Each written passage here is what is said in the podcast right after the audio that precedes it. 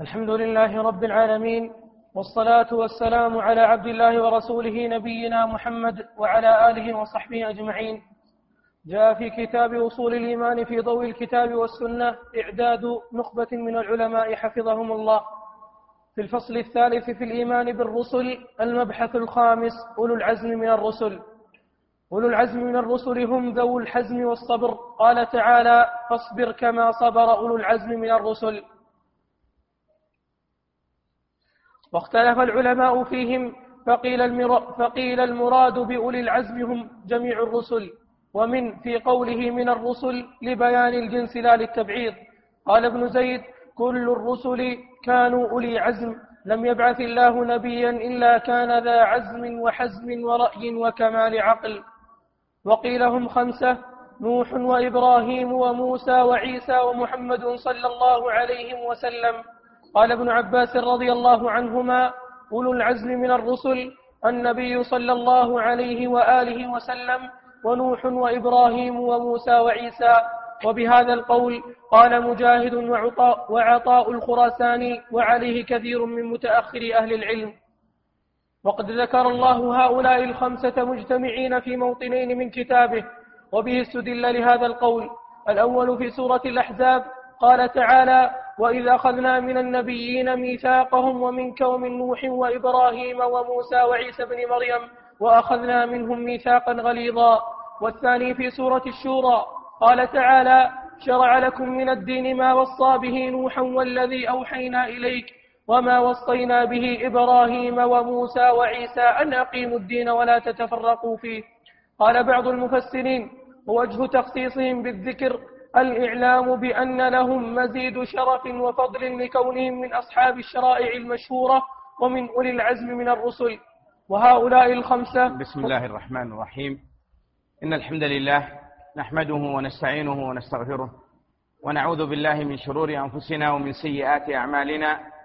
من يهده الله فلا مضل له ومن يضلل فلا هادي له. وأشهد أن لا إله إلا الله وحده لا شريك له.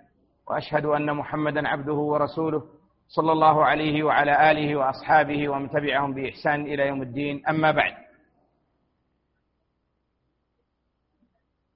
يقول المؤلفون حفظهم الله المبحث الخامس أولو العزم من الرسل. مر معنا في ليلة البارحة جملة من الأحكام المتعلقة بالرسل ومنها ومن آخرها ما يجب للرسل علينا أو ما يجب على المؤمن من حقوق للرسل وكان آخر ما تكلمنا عليه هو الصلاة والسلام على الأنبياء. وذكرنا في آخر ما ذكرنا أن عامة الرسل يسلم عليهم لأن الله جل وعلا يقول وسلام على المرسلين. وقد أشار إلى هذا المعنى أو ذكره شيخ الإسلام ابن تيمية رحمه الله في أول الواسطية. آه، ومن العلماء من قال بل يصلى أيضا عليهم كما يصلى على النبي صلى الله عليه وسلم وهو الصواب لما رواه عبد الرزاق بسند صحيح أن النبي صلى الله عليه وسلم قال صلوا إذا ذكرتم الرسل فصلوا عليهم فإن الله بعثهم كما بعثني. إذا ذكرتم الرسل فصلوا عليهم فإن الله بعثهم كما بعثني. ولهذا لو أن المسلم إذا ذكر عنده الرسل قال صلى الله عليه وسلم إبراهيم صلى الله عليه وسلم فحسن وإن قال إبراهيم عليه السلام فحسن أيضا لأن ظاهر القرآن دل على ذلك. أما درسنا اليوم فنبدأه ببيان من هم أولو العزم من الرسل. أولو العزم من الرسل هم ذو الحزم والصبر. قال تعالى فاصبر كما صبر أولو العزم من الرسل. واختلف العلماء في تفسير هذه الآية على قولين كما ذكره ابن جرير وابن كثير. فقالوا من العلماء وهو قول ابن زيد ومن معه قالوا الرسل كلهم من أولي العزم. الرسل كلهم من أولي العزم. إذا فالله يأمر نبيه صلى الله عليه وسلم أن يصبر كما صبر الرسل من قبله. وقوله أولو العزم هذه صفة كاشفة على قولهم صفة كاشفة وليست مقيدة بمعنى أنها صفة تكشف عن أن الرسل كلهم أولو عزم. كلهم من أولي العزم. ولهذا قالوا إن من هنا بيانية. لبيان هذا الجنس وليست تبعيضية. من الرسل من هنا بيانية. وليست تبعيضية وليس المعنى من بعض الرسل كما صبر فاصبر كما صبر أولو العزم من بعض الرسل. لا المعنى من الرسل أي من جنس الرسل فهي للبيان. والقول الثاني وحجة أصحاب هذا القول كما أشار إليها المشايخ قالوا قال ابن زيد كل الرسل كانوا أولي عزم لم يبعث الله نبيا إلا كان ذا عزم وحزم ورأي وكمال وعقل. والقول الثاني وهو المشهور عند كثير من أهل العلم وخاصة عند المتأخرين وممن قال بذلك ومال إليه الشيخ الإسلام ابن تيمية رحمه الله إلى أن أولو العزم خمسة وهم نوح عليه السلام وإبراهيم عليه السلام وموسى وعيسى ونبينا صلوات الله وسلامه على جميع, جميع أنبيائه ورسله. إذا أولو العزم هم خمسة من الرسل نوح وإبراهيم وموسى وعيسى ونبينا صلوات الله وسلامه عليهم أجمعين. وقالوا إنهم خصوا بأولي العزم لأنهم قد حصل عليهم من البلاء والشدة ما فاقوا به غيرهم. ولا شك أن الأنبياء يتفاضلون كما مر معنا بالأمس. دل عليه ظاهر القرآن. تلك الرسل فضلنا بعضهم على بعض. فلا شك أن الرسل يتفاضلون. ولهذا مال كثير من المتأخرين إلى هذا القول وهو الصواب والله أعلم لأنه قد دل عليه ظاهر القرآن وإن كانت دلالة مستنبطة. فدل عليه قول الله جل وعلا في سورة الأحزاب وإذ أخذنا من النبيين ميثاقهم ومنك ومن نوح وإبراهيم وموسى وعيسى بن مريم وأخذنا منهم ميثاقا غليظا. فذكر هؤلاء الخمسة في هذه الآية. جمعهم في آية واحدة. وكذلك في سورة الشورى يقول جل وعلا شرع لكم من الدين ما وصى به نوحا والذي أوحينا إليك وما وصينا به إبراهيم وموسى وعيسى أن أقيموا الدين ولا تتفرقوا فيه. فذكر أيضا هؤلاء الخمسة. إذا فأولو الرسل هم هؤلاء الخمسة على القول الراجح لأنه حصل لهم وتعرضوا لما لم يتعرض له غيرهم وابتلوا في دين الله عز وجل أكثر من غيرهم من الرسل وصبروا وإن كان جميع الرسل أهل صبر وحزم وعقل وقيام بأمر الله جل وعلا. ولكن قد فاضل الله بين أنبيائه فمنهم من هو أفضل من ففيهم الأفضل وفيهم من هو دونه كما هو مقرر وذكرناه بالأمس ولعله يمر معنا هذه الليلة أيضا. ثم أورد المؤلف قول أو فأورد المؤلفون قول الشوكاني بقولهم قال بعض المفسرين وهو قول الشوكاني رحمه الله في فتح القدير في المجلد السادس الصفحة الحادية والعشرين في أول سورة الأحزاب. عند قوله جل وعلا وإذا أخذنا من النبيين ميثاقهم قال الشوكاني رحمه الله ووجه تخصيصهم بالذكر الإعلام يعني وجه تخصيص هؤلاء الأنبياء الخمسة بالذكر الإعلام بأن لهم مزيد شرف وفضل لكونهم من أصحاب الشرائع المشهورة ومن أولي العزم من الرسل. نعم. قالوا حفظهم الله وهؤلاء الخمسة هم أفضل الرسل وخيار بني آدم. فعن أبي هريرة رضي الله عنه أنه قال خيار, خيار ولد آدم خمسة نوح وإبراهيم وموسى وعيسى ومحمد صلى الله عليه وسلم وخيرهم محمد صلى الله عليه وسلم وصلى الله وسلم عليهم أجمعين. وهذا الحديث الذي استدل به المؤلفون حديث قد رواه البزار والحاكم وصححه ووافقه عليه الذهبي ولكن ضعفه بعض أهل العلم كالشيخ الألباني رحمه الله وإن كان معناه صحيح معنى الحديث صحيح على ما هو متقرر عند أهل السنة والجماعة لأن أفضل الأنبياء نبينا صلى الله عليه وسلم ثم إبراهيم ثم عيسى ثم موسى ثم بقية أولي العزم. هذا أمر متقرر عند أهل السنة. فالحديث وإن كان في إسناده ما فيه لكن معناه حق وما جاء فيه حق. نعم. وأفضلهم محمد صلى الله عليه وسلم على ما أخرج البخاري من حديث أبي هريرة رضي الله عنه عن النبي صلى الله عليه وسلم أنه قال أنا سيد ولد آدم يوم القيامة وأول من ينشق عنه القبر وأول شافع وأول مشفع. نعم وأفضل الأنبياء على الإطلاق نبينا صلى الله عليه وسلم لأنه أخبر بذلك في الحديث الذي رواه مسلم. قال صلى الله عليه وسلم أنا سيد ولد آدم يوم القيامة ولا فخر. أنا سيد ولد آدم يوم القيامة ولا فخر.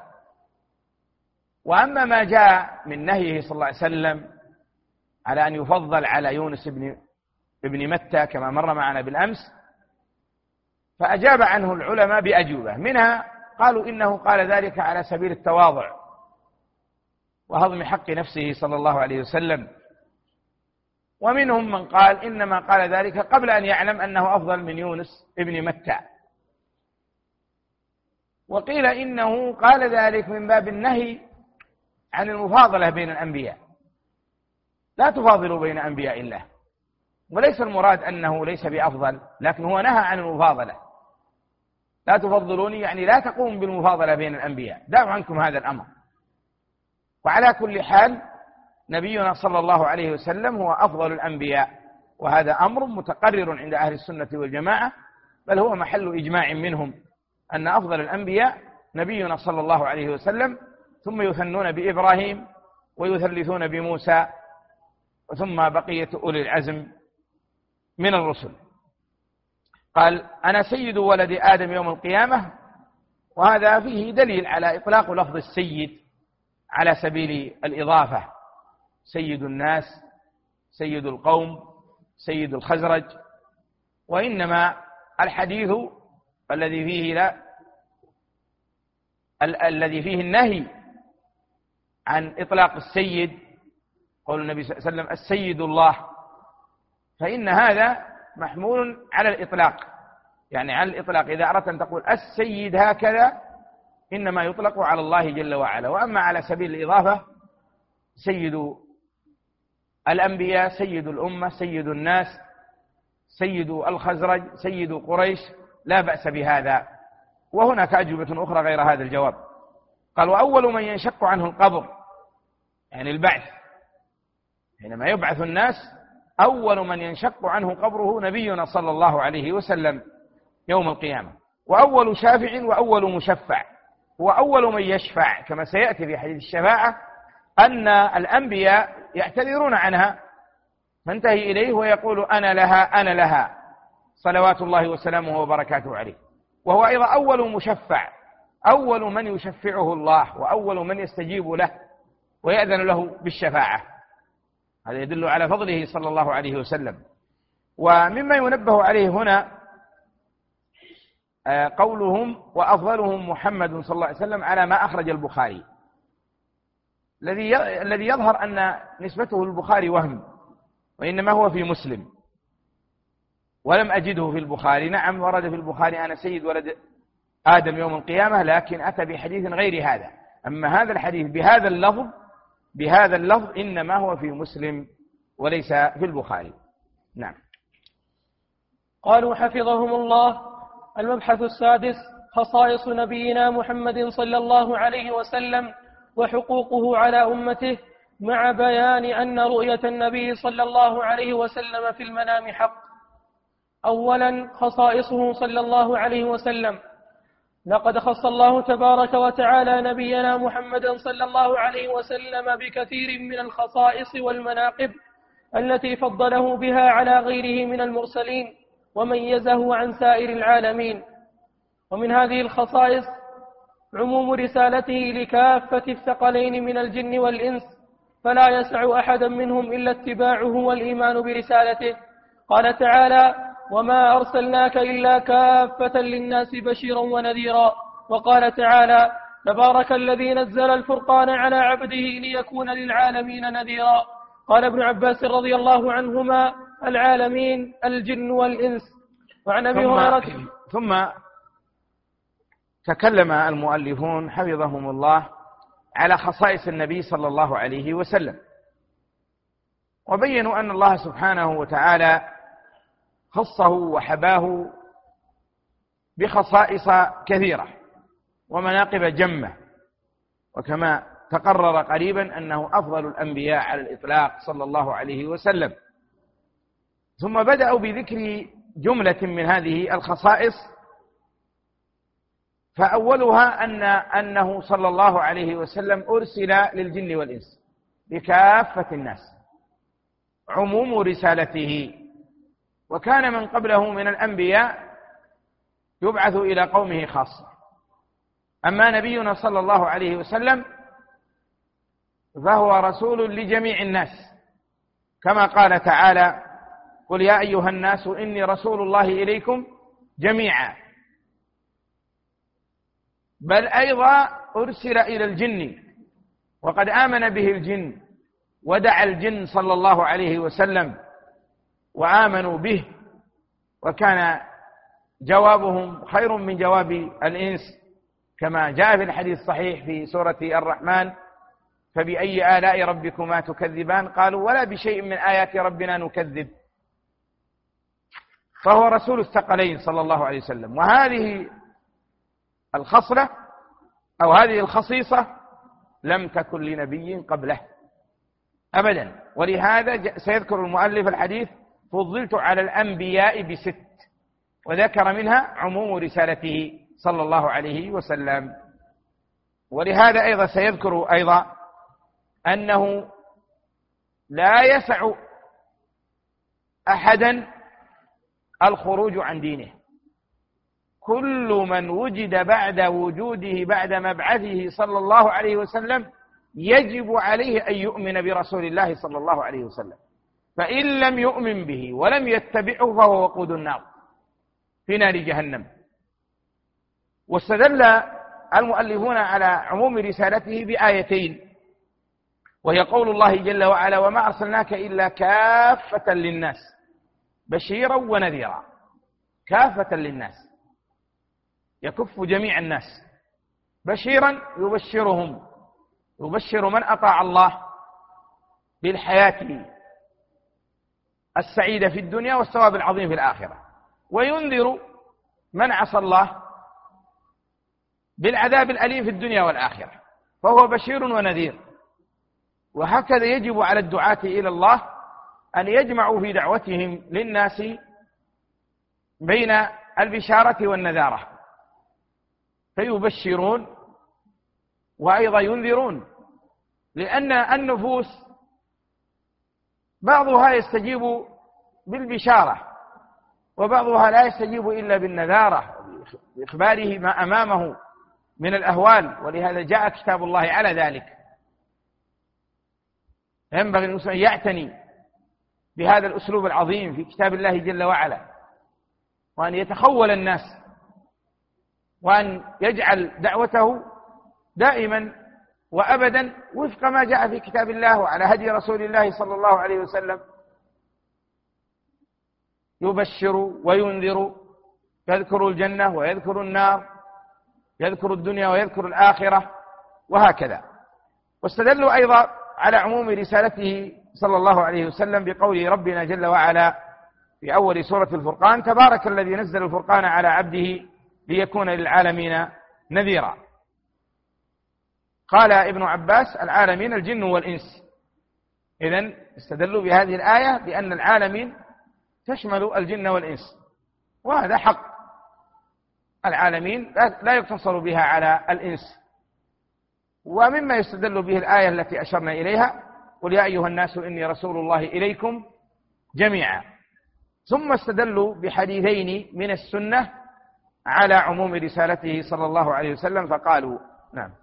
وعن أبي هريرة رضي الله عنه عن النبي صلى الله عليه وسلم أنه قال فضلت على الأنبياء بست أعطيت جوامع الكلم ونصرت بالرعب وأحلت لي الغنائم وجعلت لي الأرض طهورا ومسجدا وأحلت لي وأرسلت إلى الخلق كافة وختمت وختم بي النبيون. وأخرج الإمام مسلم في صحيحه عن أبي هريرة رضي الله عنه عن النبي صلى الله عليه وسلم أنه قال والذي نفس محمد بيده لا يسمع بي أحد من هذه الأمة يهودي ولا نصراني ثم يموت ولم يؤمن بالذي أرسلت به إلا كان من أصحاب النار. آه، فاستدلوا بحديثين الحديث الأول حديث حديث في الصحيحين هو في البخاري من حديث أبي هريرة هو في مسلم من حديث أبي هريرة كما هنا وهو أيضا في البخاري ومسلم أو متفق عليه من حديث جابر. إلا أن هنا رواية مسلم حديث أبي هريرة قال فضلت على الأنبياء بست وحديث جابر فضلت على الأنبياء بخمس وذكر الحافظ بن حجر وجه الجمع بين الخمس والست بوجوه منها لعل النبي صلى الله عليه وسلم قال هذا فضلت على الأنبياء بخمس قبل أن يعلم أن هناك خصلة أخرى يزيد بها على الأنبياء. وقيل بل العدد غير مقصود. العدد غير مقصود. وقال الحافظ بن حجر إن خصائص النبي صلى الله عليه وسلم التي فضل بها على سائر الأنبياء فوق ست صفات وفوق ست خصال. ثم سردها وبينها رحمه الله كما في فتح الباري. وفي رواية جابر ومحل الشاهد من هذا الحديث أو نأتي على الحديث فضلت على الأنبياء بست أعطيت جوامع الكلم صلى الله عليه وسلم. إذا تكلم بكلام فهو كلام عظيم قليل المبنى كثير المعنى. فيأتي بكلمات تشتمل من المعاني ما لو أراد أن يعبر غيره عنها لعبر عنها بصفحات أو بأسطر. هذا مما خصه الله به. صلى الله عليه وسلم ففضل بهذا على سائر الأنبياء. أيضا نصر بالرعب. يعني في رواية حديث جابر نصرت بالرعب مسيرة شهر. يقذف الله الرعب في قلوب أعدائه وهو عنهم مسيرة شهر. مجرد أن يتوجه إليهم وهو مسيرة شهر يصيبهم من الرعب والخوف والهلع ما تتقطع به قلوبهم ويكون سببا في هزيمتهم. وهذا له ولأمته من بعده صلوات الله وسلامه وبركاته عليه. قال وأحلت لي الغنائم. الغنائم وهي ما يؤخذ من الكفار عند قتالهم في أرض المعركة وكانت محرمة على الأمم السابقة وكان في زمن موسى ومن بعده إذا غنم الأنبياء وأتباعهم غنيمة تنزل سماء تنزل نار من السماء نار بيضاء من السماء فتأكل الغنائم ولا يبقى منها شيئا. بينما هذه الأمة أحلت لها الغنائم وصار أفضل الكسب هو كسب النبي صلى الله عليه وسلم. جعل رزقي تحت ظل رمحي وهي الغنائم. قال وجعلت لي الأرض مسجدا طهورا ومسجدا. نعم. ولهذا جاء في حديث آخر فأيما رجل من أمتي أدركته الصلاة فليصلي. هذه الأرض التي نمشي عليها طهور تتطهر بها. ما عندك ماء تيمم بها وتطهر. تصبح طاهرا. وأيضا مسجدا صلي في أي مكان من هذه الأرض. ما لم يكن نجسا أو حمام أو مقبرة كما جاء في الأحاديث. وما سوى ذلك فالأرض كلها طهور مسجد. بينما كان من قبله من الأنبياء لا يصلي أحدهم حتى ينتهي إلى محرابه أو ينتهي إلى مكانه. أما هذه الأمة يصلي حيث ما أدركته الصلاة. قال وأرسلت إلى الخلق كافة وهذا محل الشاهد. أرسلت إلى الخلق كافة. وفي حديث جابر المتفق عليه قال وكان النبي يبعث إلى قومه خاصة وبعثت إلى الناس كافة. وبعثت إلى الناس كافة. قال وختم بي النبيون. كما سيأتي تقرير ذلك هو خاتم النبيين وخاتم النبيين صلوات الله وسلامه عليه فهو آخر الأنبياء. ثم أوردوا حديث أبي هريرة عند مسلم والذي نفس محمد بيده لا يسمع بي من هذه الأمة يهودي ولا نصراني ثم يموت ولم يؤمن بالذي أرسلت به إلا كان من أصحاب النار. يعني حتى اليهود والنصارى لا ينفعهم أنهم على تلك الملتين بل يجب عليهم أن يدخلوا في دين الإسلام وإلا فلن يقبل منهم وإلا فهم من أصحاب النار إن لم يدخلوا في دين النبي صلى الله عليه وسلم. نعم. ثانيا أنه خاتم الأنبياء والمرسلين كما دلت على ذلك النصوص. قال تعالى ما كان محمد أبا أحد من رجالكم ولكن رسول الله وخاتم النبيين. وأخرج نعم. الشيخان من حديث أبي هذه الآية أو الخصيصة الثانية أنه خاتم الأنبياء والمرسلين. خاتمهم وخاتمهم. فهو خاتمهم أي آخرهم. وخاتمهم الذي ختم به الأنبياء.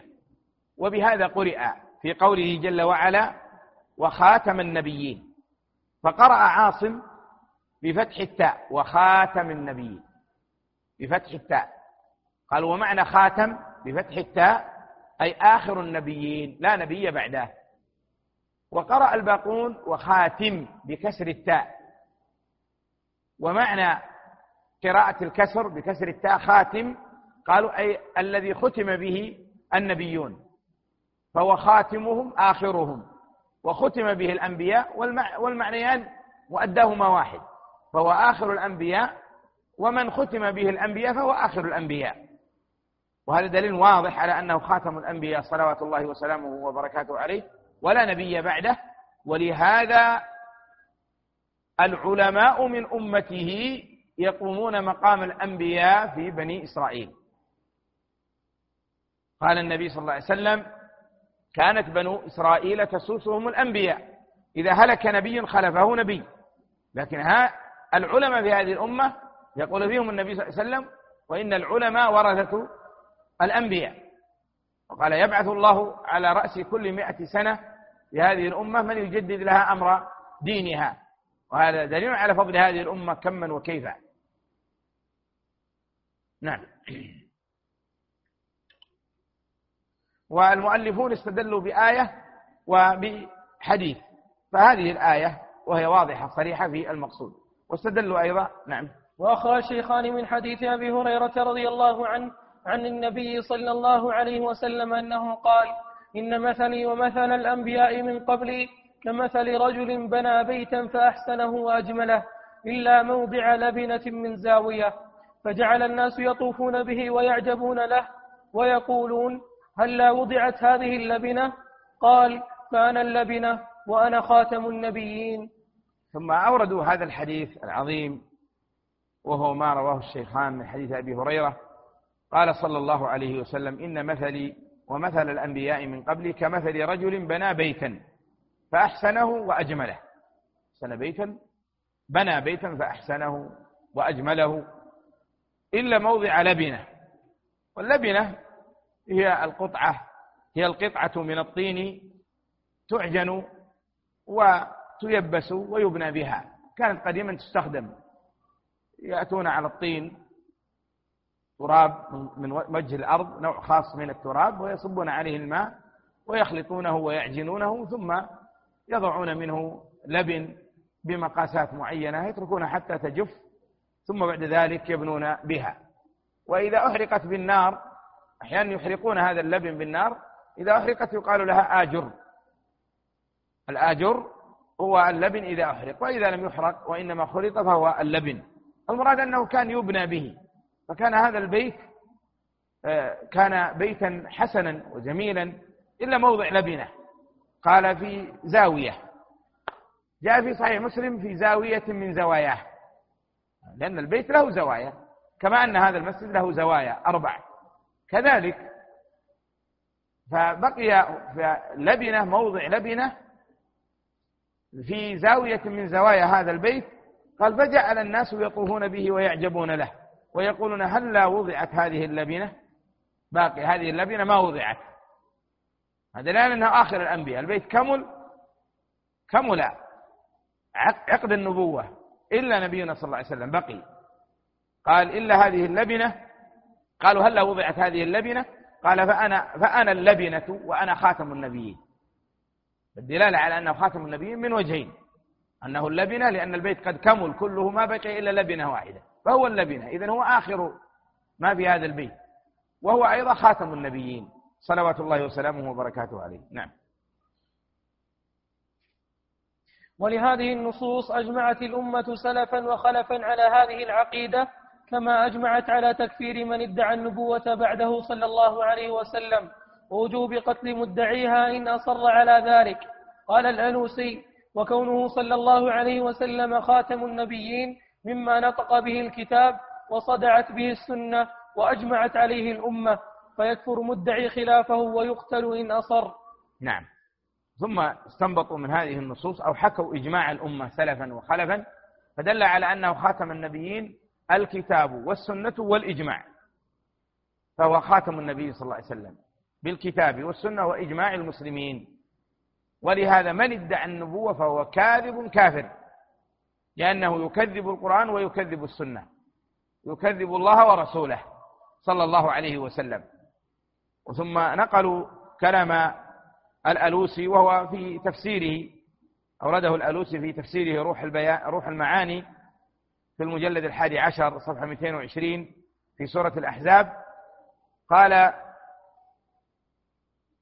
وكونه صلى الله عليه وسلم خاتم النبيين مما نطق به الكتاب وصدعت به السنة وأجمعت عليه الأمة فيكفر أو فيكفر مدعي خلافه ويقتل إن أصر.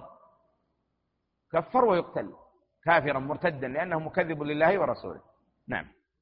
ثالثا أن الله أيده بأعظم معجزة وأظهر آية وهو القرآن العظيم كلام الله المحفوظ من التغيير والتبديل الباقي في الأمة إلى أن يأذن الله برفعه إليه. قال تعالى قل لئن اجتمعت الإنس والجن على أن يأتوا بمثل هذا القرآن لا يأتون بمثله ولو كان بعضهم لبعض ظهيرا وقال تعالى أولم يكفهم أنا أنزلنا عليك الكتاب يتلى عليهم إن في ذلك لرحمة وذكرى لقوم يؤمنون. وفي الصحيحين من حديث أبي هريرة رضي الله عنه عن النبي صلى الله عليه وسلم أنه قال ما من الأنبياء نبي إلا أعطي, ما إلا أعطي من الآيات ما مثله آمن عليه البشر وإنما كان الذي أوتيته وحيا أوحاه الله إلي فأرجو أن أكون أكثرهم تابعا يوم القيامة. وثم ذكروا من خصائصه صلوات الله وسلامه وبركاته عليه أن الله أيده بأعظم معجزة وهو كلامه جل وعلا وهو القرآن أعظم معجزة. واستدلوا ثم قالوا في كلامهم وهو القرآن العظيم كلام الله المحفوظ من التغيير والتبديل. كما قال جل وعلا إنا نحن نزلنا الذكر وإنا له لحافظون. فلا يستطيع أحد أن يزيد في هذا القرآن حرفا ولا ينقص منه حرف. محفوظ بحفظ الله.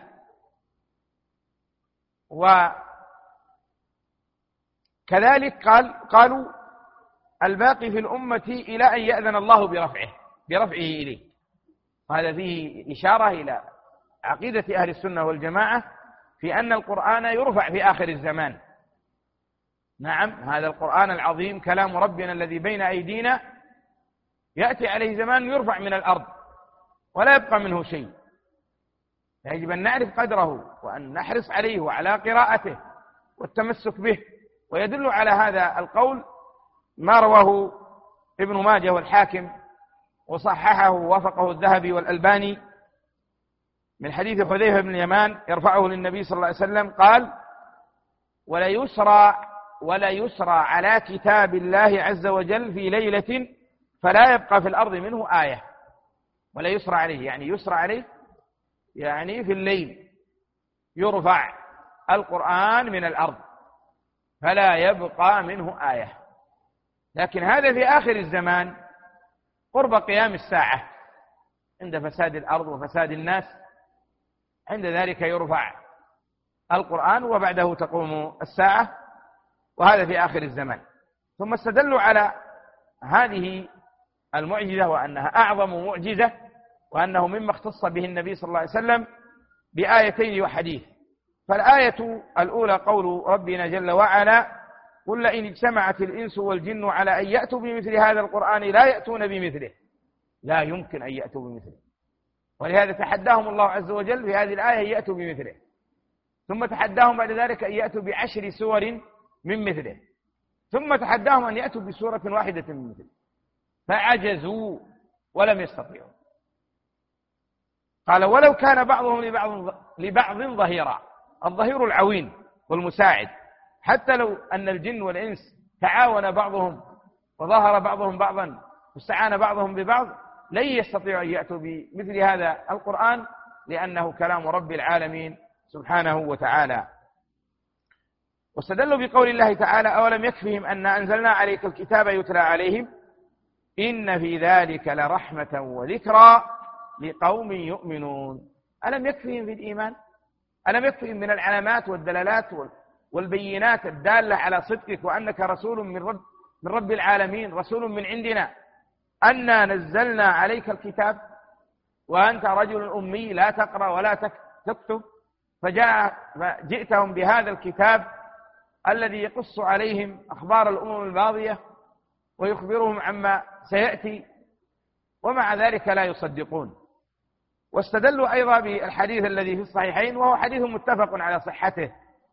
من حديث أبي هريرة أن النبي صلى الله عليه وسلم قال ما من الأنبياء نبي إلا أعطي من الآيات ما مثله آمن عليه البشر.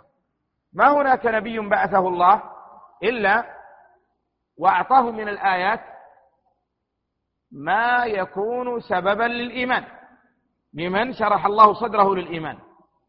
فأعطى موسى آيات منها آية العصا آية إدخال يده في جيبه فتخرج بيضاء. آتى عيسى أنه يبرئ الأكمه والأبرص ويحيي الموتى بإذن الله. وما من نبي إلا أتاه الله معجزة. هذه المعجزة دليل وبرهان. على أنه رسول من رب العالمين. ونفعها عظيم. حتى يؤمنوا حتى يؤمن به أمته وقومه. إلا المعاند المعاند لا حيلة فيه. لكن الذي يريد الحق يريد آية دليل على صدق الأنبياء فقد آتى الله كل نبي آية تدل على أنه رسول من رب العالمين. ثم قال وإنما كان الذي أوتيته وحيا أوحاه الله إلي فأرجو أن أكون أكثرهم أن أكون أكثرهم تابعا. النبي صلى الله عليه وسلم يرجو ذلك والله أعطاه ذلك. لماذا؟ لأن معجزة الأنبياء السابقين تنتهي بموتهم. إذا ماتوا انتهت معجزتهم معهم. أما نبينا صلى الله عليه وسلم فإن معجزته كانت في وقته وباقية إلى يومنا هذا إلى أن يرفع الله عز وجل القرآن في آخر الزمان. فكم من الناس آمنوا لما حينما يقرؤون القرآن؟ كم من اليهود والنصارى وغيرهم من الأمم إذا قرأوا هذا القرآن آمنوا وأسلموا. لا يزال معجزة. لا يزال معجزة. لا يمكن أن يزاد فيه حرف واحد ولا ينقص منه. ولو تركه الله إلينا لاتبعنا سنن من كان قبلنا حذو القذة بالقذة. فقد حرفوا وبدلوا لفعلنا كما فعلوا. لكن الله تكفل بحفظه. آية. كم من الناس يؤمن؟ وناس كثر. كثير من النصارى يؤمنون بمجرد قراءة الترجمة لكتاب الله جل وعلا. إذا قرأوا الترجمة آمنوا. آية. معجزة باقية إلى يومنا هذا. وكم حاول الأعداء في كل زمان وفي كل وقت إلى زماننا هذا هناك من حاول أن يضع قرآنا غير هذا القرآن. ولكن يخزيه الله ويذله ولا يبقى إلا كتاب الله. وقد ذكر القرطبي في تفسيره آه، أن أحد الخلفاء لعله من بني العباس نسيت اسمه الآن ذكر أنه كان له مجلس علم وأنه دخل عنده رجل في مجلسه فتكلم وأحسن الكلام وأجاد الكلام ثم لما انفض المجلس من عنده دعاه وناداه. فقال إسرائيلي أنت؟ قال نعم. قال ألا تدخل في الإسلام؟ وأعطيك كذا وكذا وكذا. فقال دين آبائي وأجدادي لا أترك. فتركه. فذهب ثم بعد سنة حضر مجلس مجلسه مرة أخرى فتكلم على الفقه فأحسن الكلام تكلم على الحديث فأحسن الحديث تكلم على التفسير فأحسن التفسير. فلما انفضل المجلس ناداه قال ألست صاحبنا بالأمس؟ قال بلى. قال ما الذي حصل لك؟ يعني دعوتك وأبيت والآن جئت مسلما. قال لما خرجت من عندك قلت لأبلون هذه الأديان. لأبلون هذه الأديان أختبر قال وكنت امرأ حسن الخط. قال فعمدت إلى التوراة فكتبتها وزدت فيها ونقصت. فجئت بها إلى بيع اليهود فعرضتها عليهم فاشتروها مني بأغلى الأثمان. وقالوا زدنا منها. فقلت لو كان كلام الله حقا ما خفي هذا عليهم. إذا هذا دين غير دين باطل. قال فعمدت إلى إلى إلى الإنجيل فزدت فيه ونقصت. قال فجئت به إلى كنائسهم إلى الكنائس. قال فاشتروه مني بأغلى الأثمان وقالوا ائتنا بغيره. فقلت لو كان دين الله حقا ما راج هذا عليهم. قال فجئت إلى القرآن فزدت فيه حرفا أو حرفين على خوف. حرفا أو حرفين.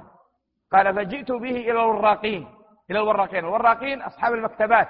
ما وصل إلى العلماء ولا وصل إلى أهل الشأن. قال فجئت به إلى الوراقين فنظروا فيه فأدركوا الخطأ من أول وهلة. قال فضربوني حتى كدت أن أموت. فعلمت أنه من عند الله. قال فدخلت في الإسلام ولا شك أنه لا يزال قد لقيت طالبا درس في الجامعة الإسلامية. سبب إسلامه أنه قرأ ترجمة لقول الله جل وعلا قل هو الله أحد باللغة الإنجليزية. كان هو سبب إسلامه هذه ترجمة وليس هو. فهو المعجزة الخالدة. لا تغير لا تبدل. كلام رب العالمين. يتعبد بتلاوته. فهذا الفرق بين معجزة نبينا صلى الله عليه وسلم وبين معجزة غيره من الأنبياء. ولهذا أكثرهم تابعا هو النبي صلى الله عليه وسلم. ثلث الجنة من أمته. صلى الله عليه وسلم كما سيأتي قريبا. نعم. رابعا أن أمته خير الأمم وأكثر, وأكثر أهل الجنة. قال تعالى كنتم خير أمة أخرجت للناس تأمرون بالمعروف وتنهون عن المنكر وتؤمنون بالله. وعن معاوية بن حيدة القشيري رضي الله عنه أنه سمع النبي صلى الله عليه وسلم يقول في قوله تعالى كنتم خير أمة أخرجت للناس. قال إنكم تتمون سبعين أمة أنتم خيرها وأكرمها على الله. نعم. أيضا من خصائصه صلى الله عليه وسلم أن أمته خير الأمم وأكثر أهل الجنة. فذكروا شيئين. أن أمته خير الأمم وأنهم أكثر أهل الجنة. أما خيرية الأمة فاستدلوا عليها بقول الله جل وعلا كنتم خير أمة أخرجت للناس. هذا كلام الله جل وعلا. كنتم خير أمة أخرجت للناس. ما هي أعظم ما ما تميزتم به؟ أو ما هو أعظم ما حصل لكم بهذه الخيرية؟ تأمرون بالمعروف وتنهون عن المنكر. وأعظم الأمر بالمعروف الدعوة إلى توحيد الله جل وعلا وإلى إخلاص العبادة له. وأعظم إنكار المنكر التحذير من الشرك والبدع. فيجب على المسلم أن يقوم بهذا خير قيام الدعوة إلى توحيد الله والتحذير من الشرك. ثم أورد حديث معاوية بن حيدة القشيري رضي الله عنه قال سمع النبي صلى الله عليه وسلم يقول كنتم خير أمة أخرجت الناس قال إنكم تتمون سبعين أمة أنتم خيرها وأكرمها على الله. تتمون سبعين أمة يعني قبلنا تسعة وستون أمة. هذه الأمة أمة نبينا صلى الله عليه وسلم نحن نتم الأمة السبعين. وهذا الحديث أخرجه الترمذي وحسنه وحسنه الألباني كذلك فهو حديث حسن الإسناد. وهذا فيه دليل على أن في آخر الزمان نحن في آخر الزمان. مرت 69 أمة نحن الأمة السبعون. نعم. وفي الصحيحين ثم, عن... ثم استدلوا بما يدل على أنهم أكثر أهل الجنة. يعني هذا الدليلان في أن هذه الأمة خير الأمم. ثم الدليل الذي يليهما في بيان أن هذه الأمة هي أكثر الأمم في الجنة. أكثر أهل الجنة من هذه الأمة. نعم. وفي الصحيحين عن عبد الله بن مسعود رضي الله عنه أنه قال كنا مع النبي صلى الله عليه وسلم في قبة. فقال أترضون أن تكونوا ربع أهل الجنة؟ قلنا نعم. قال أترضون أن تكونوا ثلث أهل الجنة؟ قلنا نعم. قال أترضون أن تكونوا شطر أهل الجنة؟ قلنا نعم. قال والذي نفس محمد بيده إني لأرجو أن تكونوا نصف أهل الجنة. وذلك أن الجنة لا يدخلها إلا نفس مسلمة. وما أنتم في أهل الشرك إلا كالشعرة البيضاء في جلد الثور الأسود أو الشعرة السوداء في جلد الثور الأحمر. ثم أورد المؤلفون حفظهم الله حديث عبد الله بن مسعود في الصحيحين الذي يدل على أن هذه الأمة هم أكثر أهل الجنة. وفيه أن النبي صلى الله عليه وسلم قال لهم أترضون أن تكونوا ربع أهل الجنة؟ قالوا نعم. بعض الروايات أنهم كبروا كبروا الله. ثم قال أترضون أن تكونوا ثلث أهل الجنة؟ قالوا نعم. قال أترضون أن تكونوا نصف أهل الجنة؟ قالوا نعم. ثم قال صلى الله عليه وسلم والذي نفس محمد بيده إني لأرجو أن تكونوا نصف أهل الجنة. ثم آه، نعم هكذا.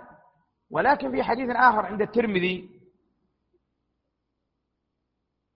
عند الترمذي بسند حسن بل هو عند الترمذي والدارمي والبيهقي بسند حسنه الترمذي وصححه الألباني من حديث بريدة قال النبي صلى الله عليه وسلم أهل الجنة عشرون ومائة صف ثمانون منها من هذه الأمة وأربعون من سائر الأمم. يعني الجنة مئة وعشرون صفا. ثمانون صفا من هذه الصفوف من هذه الأمة. وأربعون بقية الأمم. يدل على ماذا؟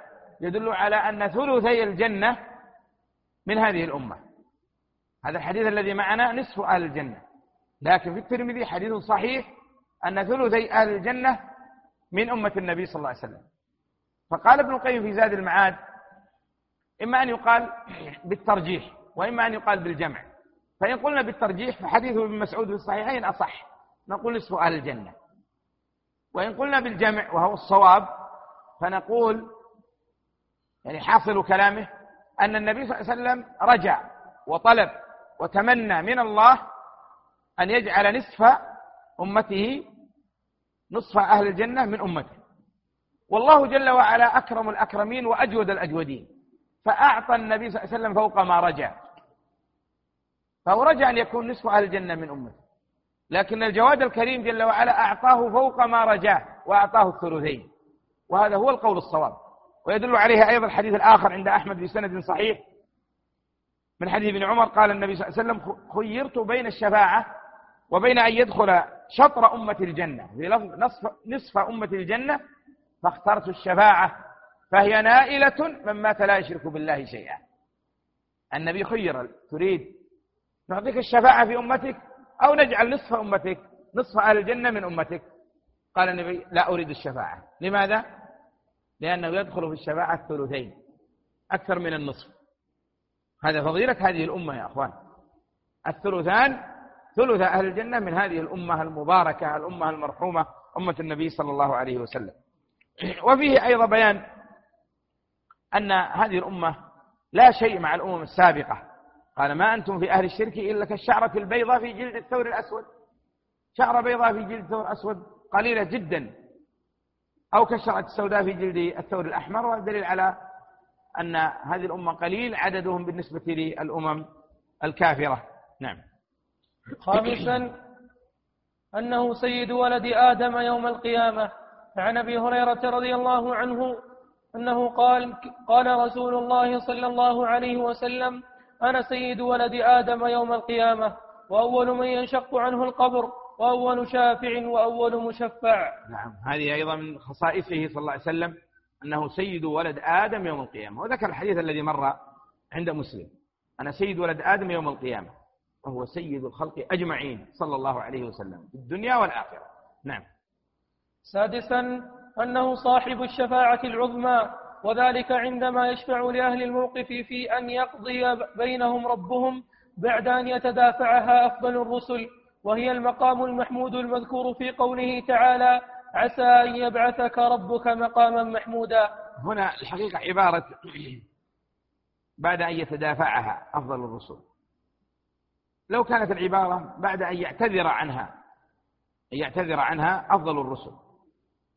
لأن التدافع غالبا يتدافعون في شيء كلهم يقدرون عليه. كما جاء أن الصحابة كانوا يتدافعون الفتوى. كل يدفع إلى الآخر يقول فلان يفتيك مع أنه يستطيع أن يفتيه. لكن هؤلاء الأنبياء يعتذرون ما يستطيعون. ليس لهم ذلك ما يستطيعون أن يشفعوا. ولهذا كل منهم يقول نفسي نفسي. إن الله اليوم إن إن ربي قد غضب اليوم غضبا لم يغضب قبله مثله ولن يغضب بعده مثله. فالأولى أن يقال أن يعتذر بدل أن يتدافعها. يعني كأن التدافع يعني يملكونها لكن ما يريدونها. لا الشفاعة مقام عظيم. كل يرغب فيه لكن أولئك الأنبياء ما جعلها الله لهم. خص بها نبيه صلى الله عليه وسلم. نعم. وقد فسر المقام المحمود بالشفاعة جمع من الصحابة والتابعين. منهم حذيفة وسلمان وأنس وأبو هريرة وابن مسعود وجابر بن عبد الله وابن عباس رضي الله عنهم أجمعين ومجاهد وقتادة رحمهم الله وغيرهم. وقال قتادة كان أهل العلم يرون وقال قتادة كان أهل العلم يرون المقام المحمود هو شفاعته يوم القيامة. نعم وهذا هو الصواب أن المقام المحمود هو الشفاعة. المقام المحمود هو الشفاعة الذي يحمده عليها الأولون والآخرون. صلوات الله وسلامه وبركاته عليه. نعم. وقد دلت السنة كذلك على شفاعته صلى الله عليه وسلم في أهل الموقف كما جاء ذلك في حديث الشفاعة الطويل الذي أخرجه الشيخان من حديث أبي هريرة رضي الله عنه عن النبي صلى الله عليه وسلم ذكر اعتذار آدم ثم نوح ثم إبراهيم ثم موسى ثم عيسى عن قبول الشفاعة وكلهم يقول لست هناك. إلا أن إلى أن قال فيأتونني فأنطلق فأستأذن على ربي فيؤذن لي عليه فإذا رأيت ربي وقعت له ساجدا فيدعني ما شاء الله أن يدعني. ثم يقال لي ارفع محمد قل يسمع وسل تعطه واشفع تشفع فأحمد ربي بمحامد علمنيها ثم أشفع الحديث. نعم. ويدل على ذلك هذا الحديث أنه هو المقام المحمود أنه يعتذر عنها أولو العزم من الرسل. الحديث في صحيح البخاري وصحيح مسلم وهو حديث طويل. وفيه من الفوائد أن النبي صلى الله عليه وسلم أخذ الذراع فنهس منها. أو نهش منها. ثم قال أنا سيد ولد آدم يوم القيامة ولا فخر. ثم ذكر الحديث قرابة صفحة ونصف. فيه من الفوائد جواز الكلام والإنسان يأكل. لأن النبي صلى الله عليه وسلم نهش من الذراع وأكل منه. ثم قال هذا الحديث الطويل واستمر يحدث. وهذا أثناء الأكل. وفيه أنه اعتذر آدم ثم اعتذر نوح يعتذر نوح ثم يعتذر إبراهيم ثم يعتذر موسى ثم يعتذر عيسى وكل منهم يذكر ذنبا إلا عيسى لا يذكر ذنبا. ثم يأتون إلى النبي صلى الله عليه وسلم فيقول أنا لها أنا لها. هذا هو المقام المحمود الشفاعة. فينطلق فيخر تحت العرش ساجدا. قال فأحمد ربي بمحامد يلهمنيها. يفتح الله عليه بها. في ذلك الوقت. ثم يقال له ارفع رأسك وسل تعطى واشفع تشفع. وهذا فيه بيان أيها الإخوة أن الشفاعة لله جميعا كما قال الله جل وعلا. فحتى النبي صلى الله عليه وسلم مع أنه صاحب الشفاعة لكن لا يملكها وإنما يسألها ممن يملكها. فيستأذن الله ويسأل الله فيأذن الله عز وجل له بالشفاعة. ولهذا لا يجوز أن تطلب الشفاعة من النبي صلى الله عليه وسلم. ما يجوز أن تقول يا رسول الله الشفاعة. يا رسول الله شفاعتك. لا تقول اللهم شفع في نبيك. اللهم اجعلني ممن تناله شفاعة النبي صلى الله عليه وسلم. اللهم اجعلني ممن يشفع فيه رسولك صلى الله عليه وسلم. الشفاعة تطلب من الله. قل لله الشفاعة جميعا. نعم. سابعا أنه صاحب لواء الحمد وهو لواء حقيقي يختص بحمله يوم القيامة. ويكون الناس تبعا له وتحت رايته. واختص به لأنه حمد الله بمحامد لم يحمده بها غيره. ذكر هذا بعض أهل العلم. نعم. ومنها أنه صاحب لواء الحمد. اللواء بكسر اللام والمد لواء. هو الراية. تسمى الراية أو تسمى العلم. والآن كل دولة لها راية ولها علم تختص به. فكذلك النبي صلى الله عليه وسلم يوم القيامة يكون معه لواء الحمد. يحمل لواء الحمد صلى الله عليه وسلم. وهو لواء حقيقي. والناس يكون يكونون تبعا له. كلهم تحت هذا اللواء. من آدم فمن بعده. صلوات الله وسلامه وبركاته عليه. لكن لماذا قيل له لواء الحمد؟ قيل لأنه حمد الله بمحامد يلهمه الله إياها. وقيل بل قيل له لواء الحمد لأنه يحمده جميع الخلق الأنبياء فمن دونهم بذلك المقام. يحمده جميع الخلق.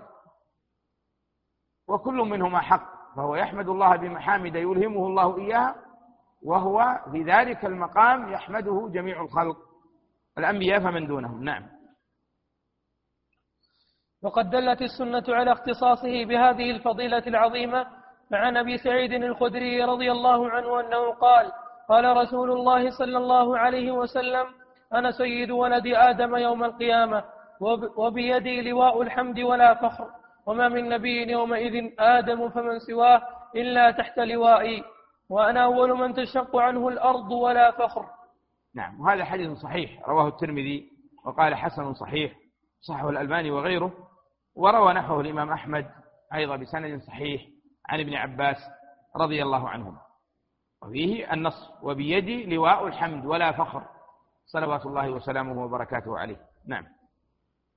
ثامنا أنه صاحب الوسيلة وهي درجة عالية في الجنة لا تكون إلا لعبد واحد وهي أعلى درجات الجنة. فعن عبد الله بن عمرو بن العاص رضي الله عنهما أنه سمع رسول الله صلى الله عليه وسلم يقول إذا سمعتم المؤذن فقولوا مثل ما يقول ثم صلوا علي فإنه من صلى علي صلاة صلى الله عليه بها عشرا ثم سلوا الله لي الوسيلة فإنها منزلة في الجنة لا تنبغي إلا لعبد من عباد الله وأرجو أن أكون أنا هو فمن سأل لي الوسيلة حلت له الشفاعة. وهذا حديث صحيح. رواه الإمام مسلم والترمذي وغيرهم. من حديث عبد الله بن عمرو بن العاص. فمن خصائص النبي صلى الله عليه وسلم أنه صاحب الوسيلة. وهي درجة عالية في الجنة. ليست إلا لشخص واحد لرجل واحد. وهو نبينا صلى الله عليه وسلم. وهذا يدل على فضله أيضا على سائر الأنبياء. ولهذا أمرنا صلى الله عليه وسلم إذا سمعنا المؤذن أن نقول مثل ما يقول. ثم نصلي عليه صلى الله عليه وسلم. هذا فيه فائدة فإن بعض الناس إذا سمع المؤذن يقول مثل ما يقول فإذا انتهى المؤذن قال لا إله إلا الله اللهم رب هذه الدعوة التامة. نقول لا يا أخي السنة واضحة صل على النبي صلى الله عليه وسلم. إذا انتهيت من الأذان أول ما تبدأ به تقول اللهم صل على محمد. لو أتيت بالصلاة الإبراهيمية فهو أكمل ولو قلت اللهم صل على محمد اللهم رب هذه الدعوة التامة والصلاة القائمة كان حسنا. فيبدأ بالصلاة عليه صلى الله عليه وآله وسلم. قال ثم سلوا الله لي الوسيلة. ثم بين قال فإنها منزلة في الجنة لا تنبغي إلا لعبد من عباد الله. عبد واحد. لعبد واحد. قال وأرجو أن أكون أنا هو. صلوات الله وسلامه عليه وهو هو. قال فمن سأل لي الوسيلة حلت له الشفاعة. دعا للنبي صلى الله عليه وسلم. اللهم رب هذه الدعوة التامة والصلاة القائمة آتي محمد الوسيلة. إذا دعا بهذا الدعاء حلت له شفاعة النبي صلى الله عليه وسلم ونالته شفاعة النبي صلى الله عليه وسلم طبعا مع الإيمان بالله جل وعلا وعدم الشرك. وإلا من كان مشركا لا ينفعه ذلك. كما قال النبي صلى الله عليه وسلم لما قال أبو هريرة من أسعد الناس بشفاعتك؟ قال من قال لا إله إلا الله خالصا من قلبه. نعم. إلى غير ذلك من خصائصه ومناقبه صلى الله عليه وسلم الدالة على علو درجته عند ربه وسمو مكانته في الدنيا والآخرة وهي كثيرة جدا. نعم وإنما أرادوا فقط الإشارة إلى بعضها ولم يريدوا الحصر لأن خصائصه صلى الله عليه وسلم محصورة بهذا لا لكن هذا من أعظمها وأظهرها وأشهرها صلوات الله وسلامه وبركاته عليه. نعم. قالوا حفظهم الله. ثانيا حقوق النبي صلى الله عليه وسلم على أمته.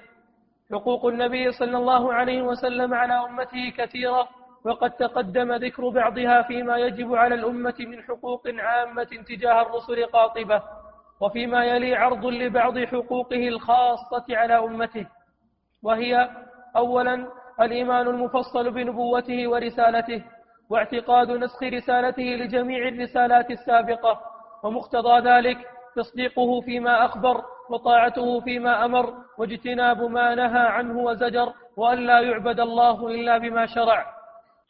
وقد دلت على ذلك الأدلة من الكتاب والسنة.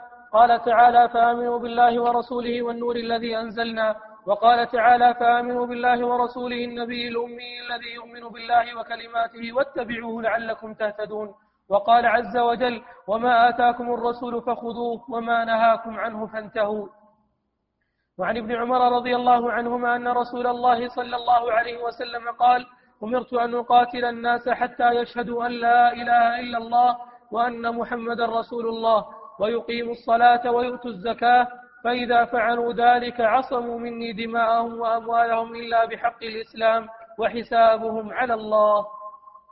ثم ذكروا حفظهم الله أن حقوق النبي صلى الله عليه وسلم على أمته كثيرة وقد مر معنا ليلة البارحة في ذكر حقوق الأنبياء وأن للأنبياء علينا حقوقا ومنها حق النبي صلى الله عليه وسلم وإن كانت حقوقا عامة لكن أيضا له صلى الله عليه وسلم حقوق خاصة وحقوقه علينا كثيرة لا يحصيها العد لكن ضربت أمثلة لإشارة للإشارة إلى شيء منها. فأول الحقوق الواجبة علينا وجوب الإيمان به صلى الله عليه وسلم إيمانا مفصلا.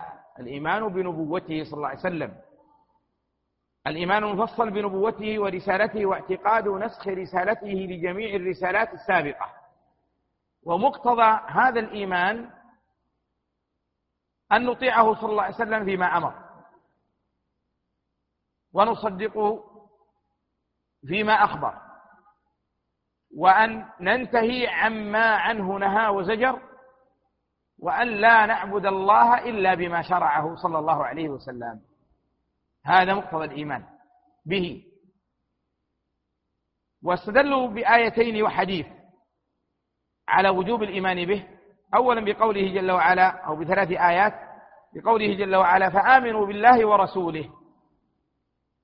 هذا نص واضح لا بد من الإيمان به. من لم يؤمن به فهو كافر. وأيضا بقوله جل وعلا فآمنوا بالله ورسوله النبي الأمي الذي يؤمن بالله وكلماته واتبعوه لعلكم لعلكم تهتدون. نعم والله لا يهتدي أحد إلا بالإيمان به واتباعه صلى الله عليه وسلم. ومن لم يتبعه فهو ضال. فليحذر الذين يخالفون عن أمره أن تصيبهم فتنة أو يصيبهم عذاب أليم. واستدلوا بقول الله جل وعلا وما أتاكم الرسول فخذوه وما نهاكم عنه فانتهوا. إذا نحن متبعون وهذا الواجب علينا أن نتبع النبي صلى الله عليه وسلم وأن نحذر من أن نتعبد الله بشيء لم يأتي به رسول الله صلى الله عليه وسلم. ويجب علينا أن ننتهي عما نهى عنه رسول الله صلى الله عليه وسلم. ثم استدلوا بحديث ابن عمر وهو في الصحيحين آه، قال النبي صلى الله عليه وسلم أمرت آه، بل هو في صحيح مسلم هذا اللفظ أمرت أن أقاتل الناس حتى حتى يشهدوا أن لا إله إلا الله وأن محمدا رسول الله. بل هو في الصحيحين الحديث الصحيح في البخاري ومسلم. أمرت أن يقاتل أن أقاتل الناس حتى يشهدوا أن لا إله إلا الله وأني رسول الله. ويلفظ أن محمدا رسول الله. هذا محل الشاهد.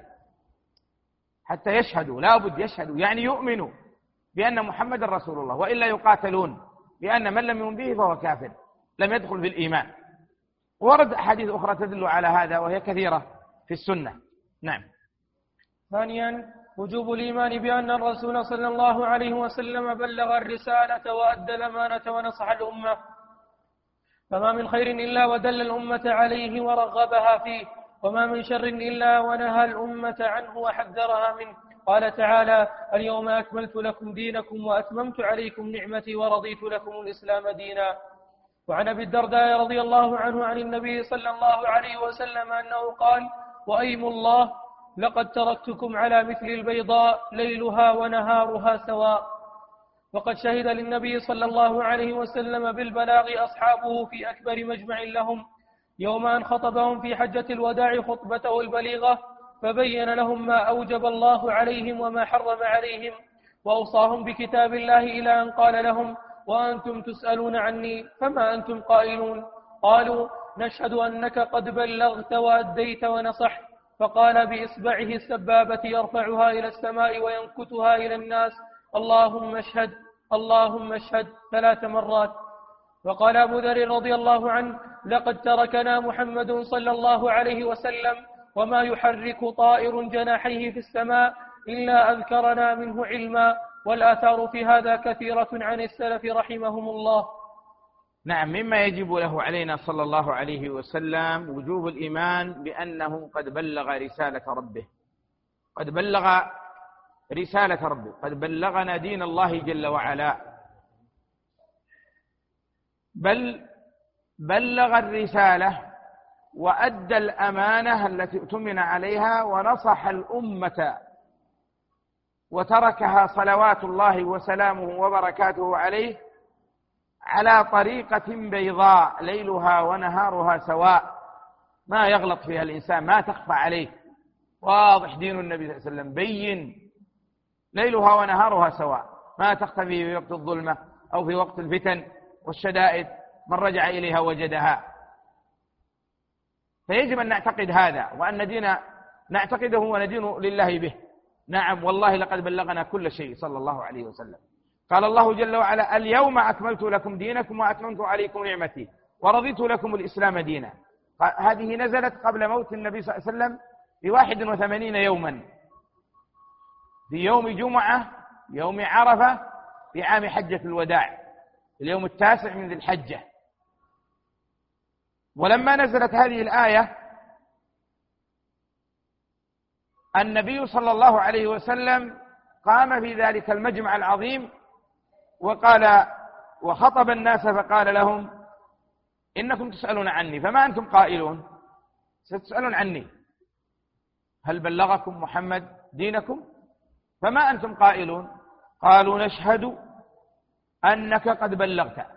بلغت الرسالة وأديت أي الأمانة ونصحت.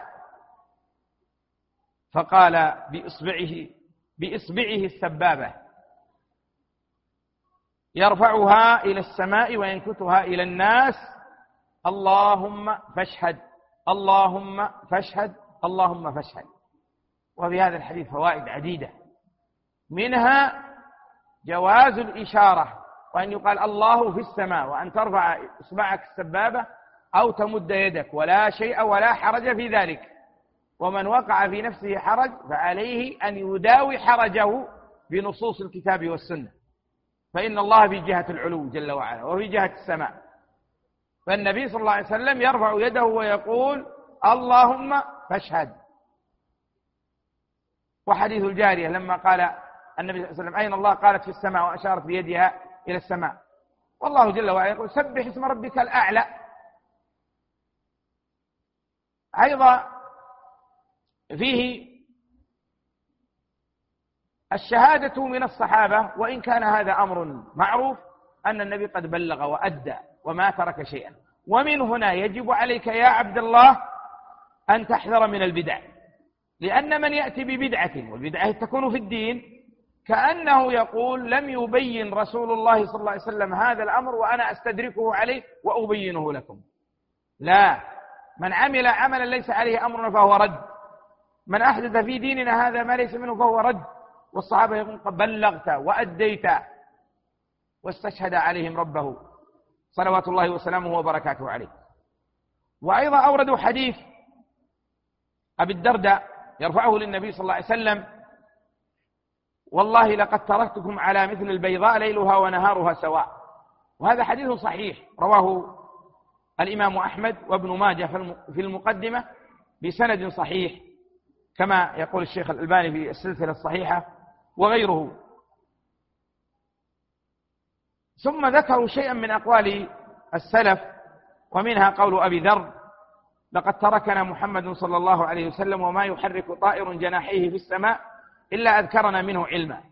وهذا الأثر رواه الإمام أحمد ووكيع في الزهد والطبراني وقال فيه الهيثمي رواه أحمد الطبراني ورجال الطبراني رجال الصحيح غير محمد بن عبد الله بن يزيد المقري وهو ثقة. وأيضا ثبت أن رجلا من اليهود جاء إلى سلمان فقال يا سلمان ما ترك نبيكم شيئا إلا بينه لكم حتى القراءة؟ قال سلمان نعم لقد بين لنا النبي صلى الله عليه وسلم كل شيء حتى القراءة جلكم الله قضاء الحاجة. فإذا أراد أحدنا أن يدخل الخلاء قال اللهم إني أعوذ بك من الخبث والقبائل. بين لنا دين ما ترك شيئا. فإن حصل قصور فالعلة فينا. أما هو صلى الله عليه وسلم فقد بين وأوضح. ما ترك شيئا إلا بينه لنا. ولهذا يجب أن نعتقد هذا وأن دين لله عز وجل بهذا وأن كل ما نحتاج إليه في ديننا فهو موجود. فإن خفي علينا فاسألوا أهل الذكر إن كنتم لا تعلمون. لا بد أن نعتقد هذا وندين لله جل وعلا به. نعم. ثالثا محبته صلى الله عليه وسلم وتقديم محبته على النفس وسائر الخلق. والمحبة وإن كانت واجبة لعموم الأنبياء والرسل إلا أن لنبينا صلى الله عليه وسلم مزيد اختصاص بها. ولذا وجب أن تكون محبته مقدمة على محبة الناس كلهم من الآباء من الأبناء والآباء وسائر الأقارب بل مقدمة على محبة المرء لنفسه. قال تعالى قل إن كان آباؤكم وأبناؤكم وإخوانكم وأزواجكم وعشيرتكم وأموال اقترفتموها وتجارة تخشون كسادها ومساكن ترضونها أحب إليكم من الله ورسوله وجهاد في سبيله فتربصوا حتى يأتي الله بأمره والله لا يهدي القوم الفاسقين. فقرن الله محبة رسوله صلى الله عليه وسلم بمحبته عز وجل وتوعد من كان ماله وأهله وولده أحب إليه من الله ورسوله توعدهم بقوله فتربصوا حتى يأتي الله بأمره والله لا يهدي القوم الفاسقين. وفي الصحيحين من حديث أنس رضي الله عنه أنه قال قال النبي صلى الله عليه وسلم لا يؤمن أحدكم حتى أكون أحب إليه من والده وولده والناس أجمعين. وعن عمر رضي الله عنه أنه قال أنه قال للنبي صلى الله عليه وسلم يا رسول الله أنت أحب إلي من كل شيء إلا من نفسي. فقال النبي صلى الله عليه وسلم لا والذي نفسي بيده حتى أكون أحب إليك من نفسك. فقال له عمر فإنك الآن والله لأنت أحب إلي من نفسي. فقال النبي صلى الله عليه وسلم الآن يا عمر. نعم ومما يجب له علينا صلى الله عليه وسلم من الحقوق وجوب محبته وتقديم محبته على محبة كل أحد. ولهذا عقل الصحابة هذا الأمر. فإذا خاطبوا النبي صلى الله عليه وسلم يقولون بأبي أنت وأمي. يعني أفديك بأبي وأمي بل ويفدونه بأنفسهم. فيجب أن تحب النبي صلى الله عليه وسلم محبة تقدمه على محبة كل أحد. أكثر محبة أبيك أمك ولدك زوجك من نفسك. يجب. ومقتضى هذه المحبة إذا جاء أمره صلى الله عليه وسلم مع أمر غيره قدمت أمره لأنك تحبه أكثر من غيره صلى الله عليه وسلم. وقد توعد الله الذين لا الذين يفضلون الدنيا والأموال والأولاد على محبة النبي صلى الله عليه وسلم توعدهم بأنه سيأتيهم أمر الله جل وعلا. ثم ذكروا حديثين في فضل آه، محبة النبي صلى الله عليه وسلم وتقديمها على النفس. آه، ونكتفي نكتفي بهذا القدر والله أعلم. صلى الله وسلم وبارك على عبده ورسوله نبينا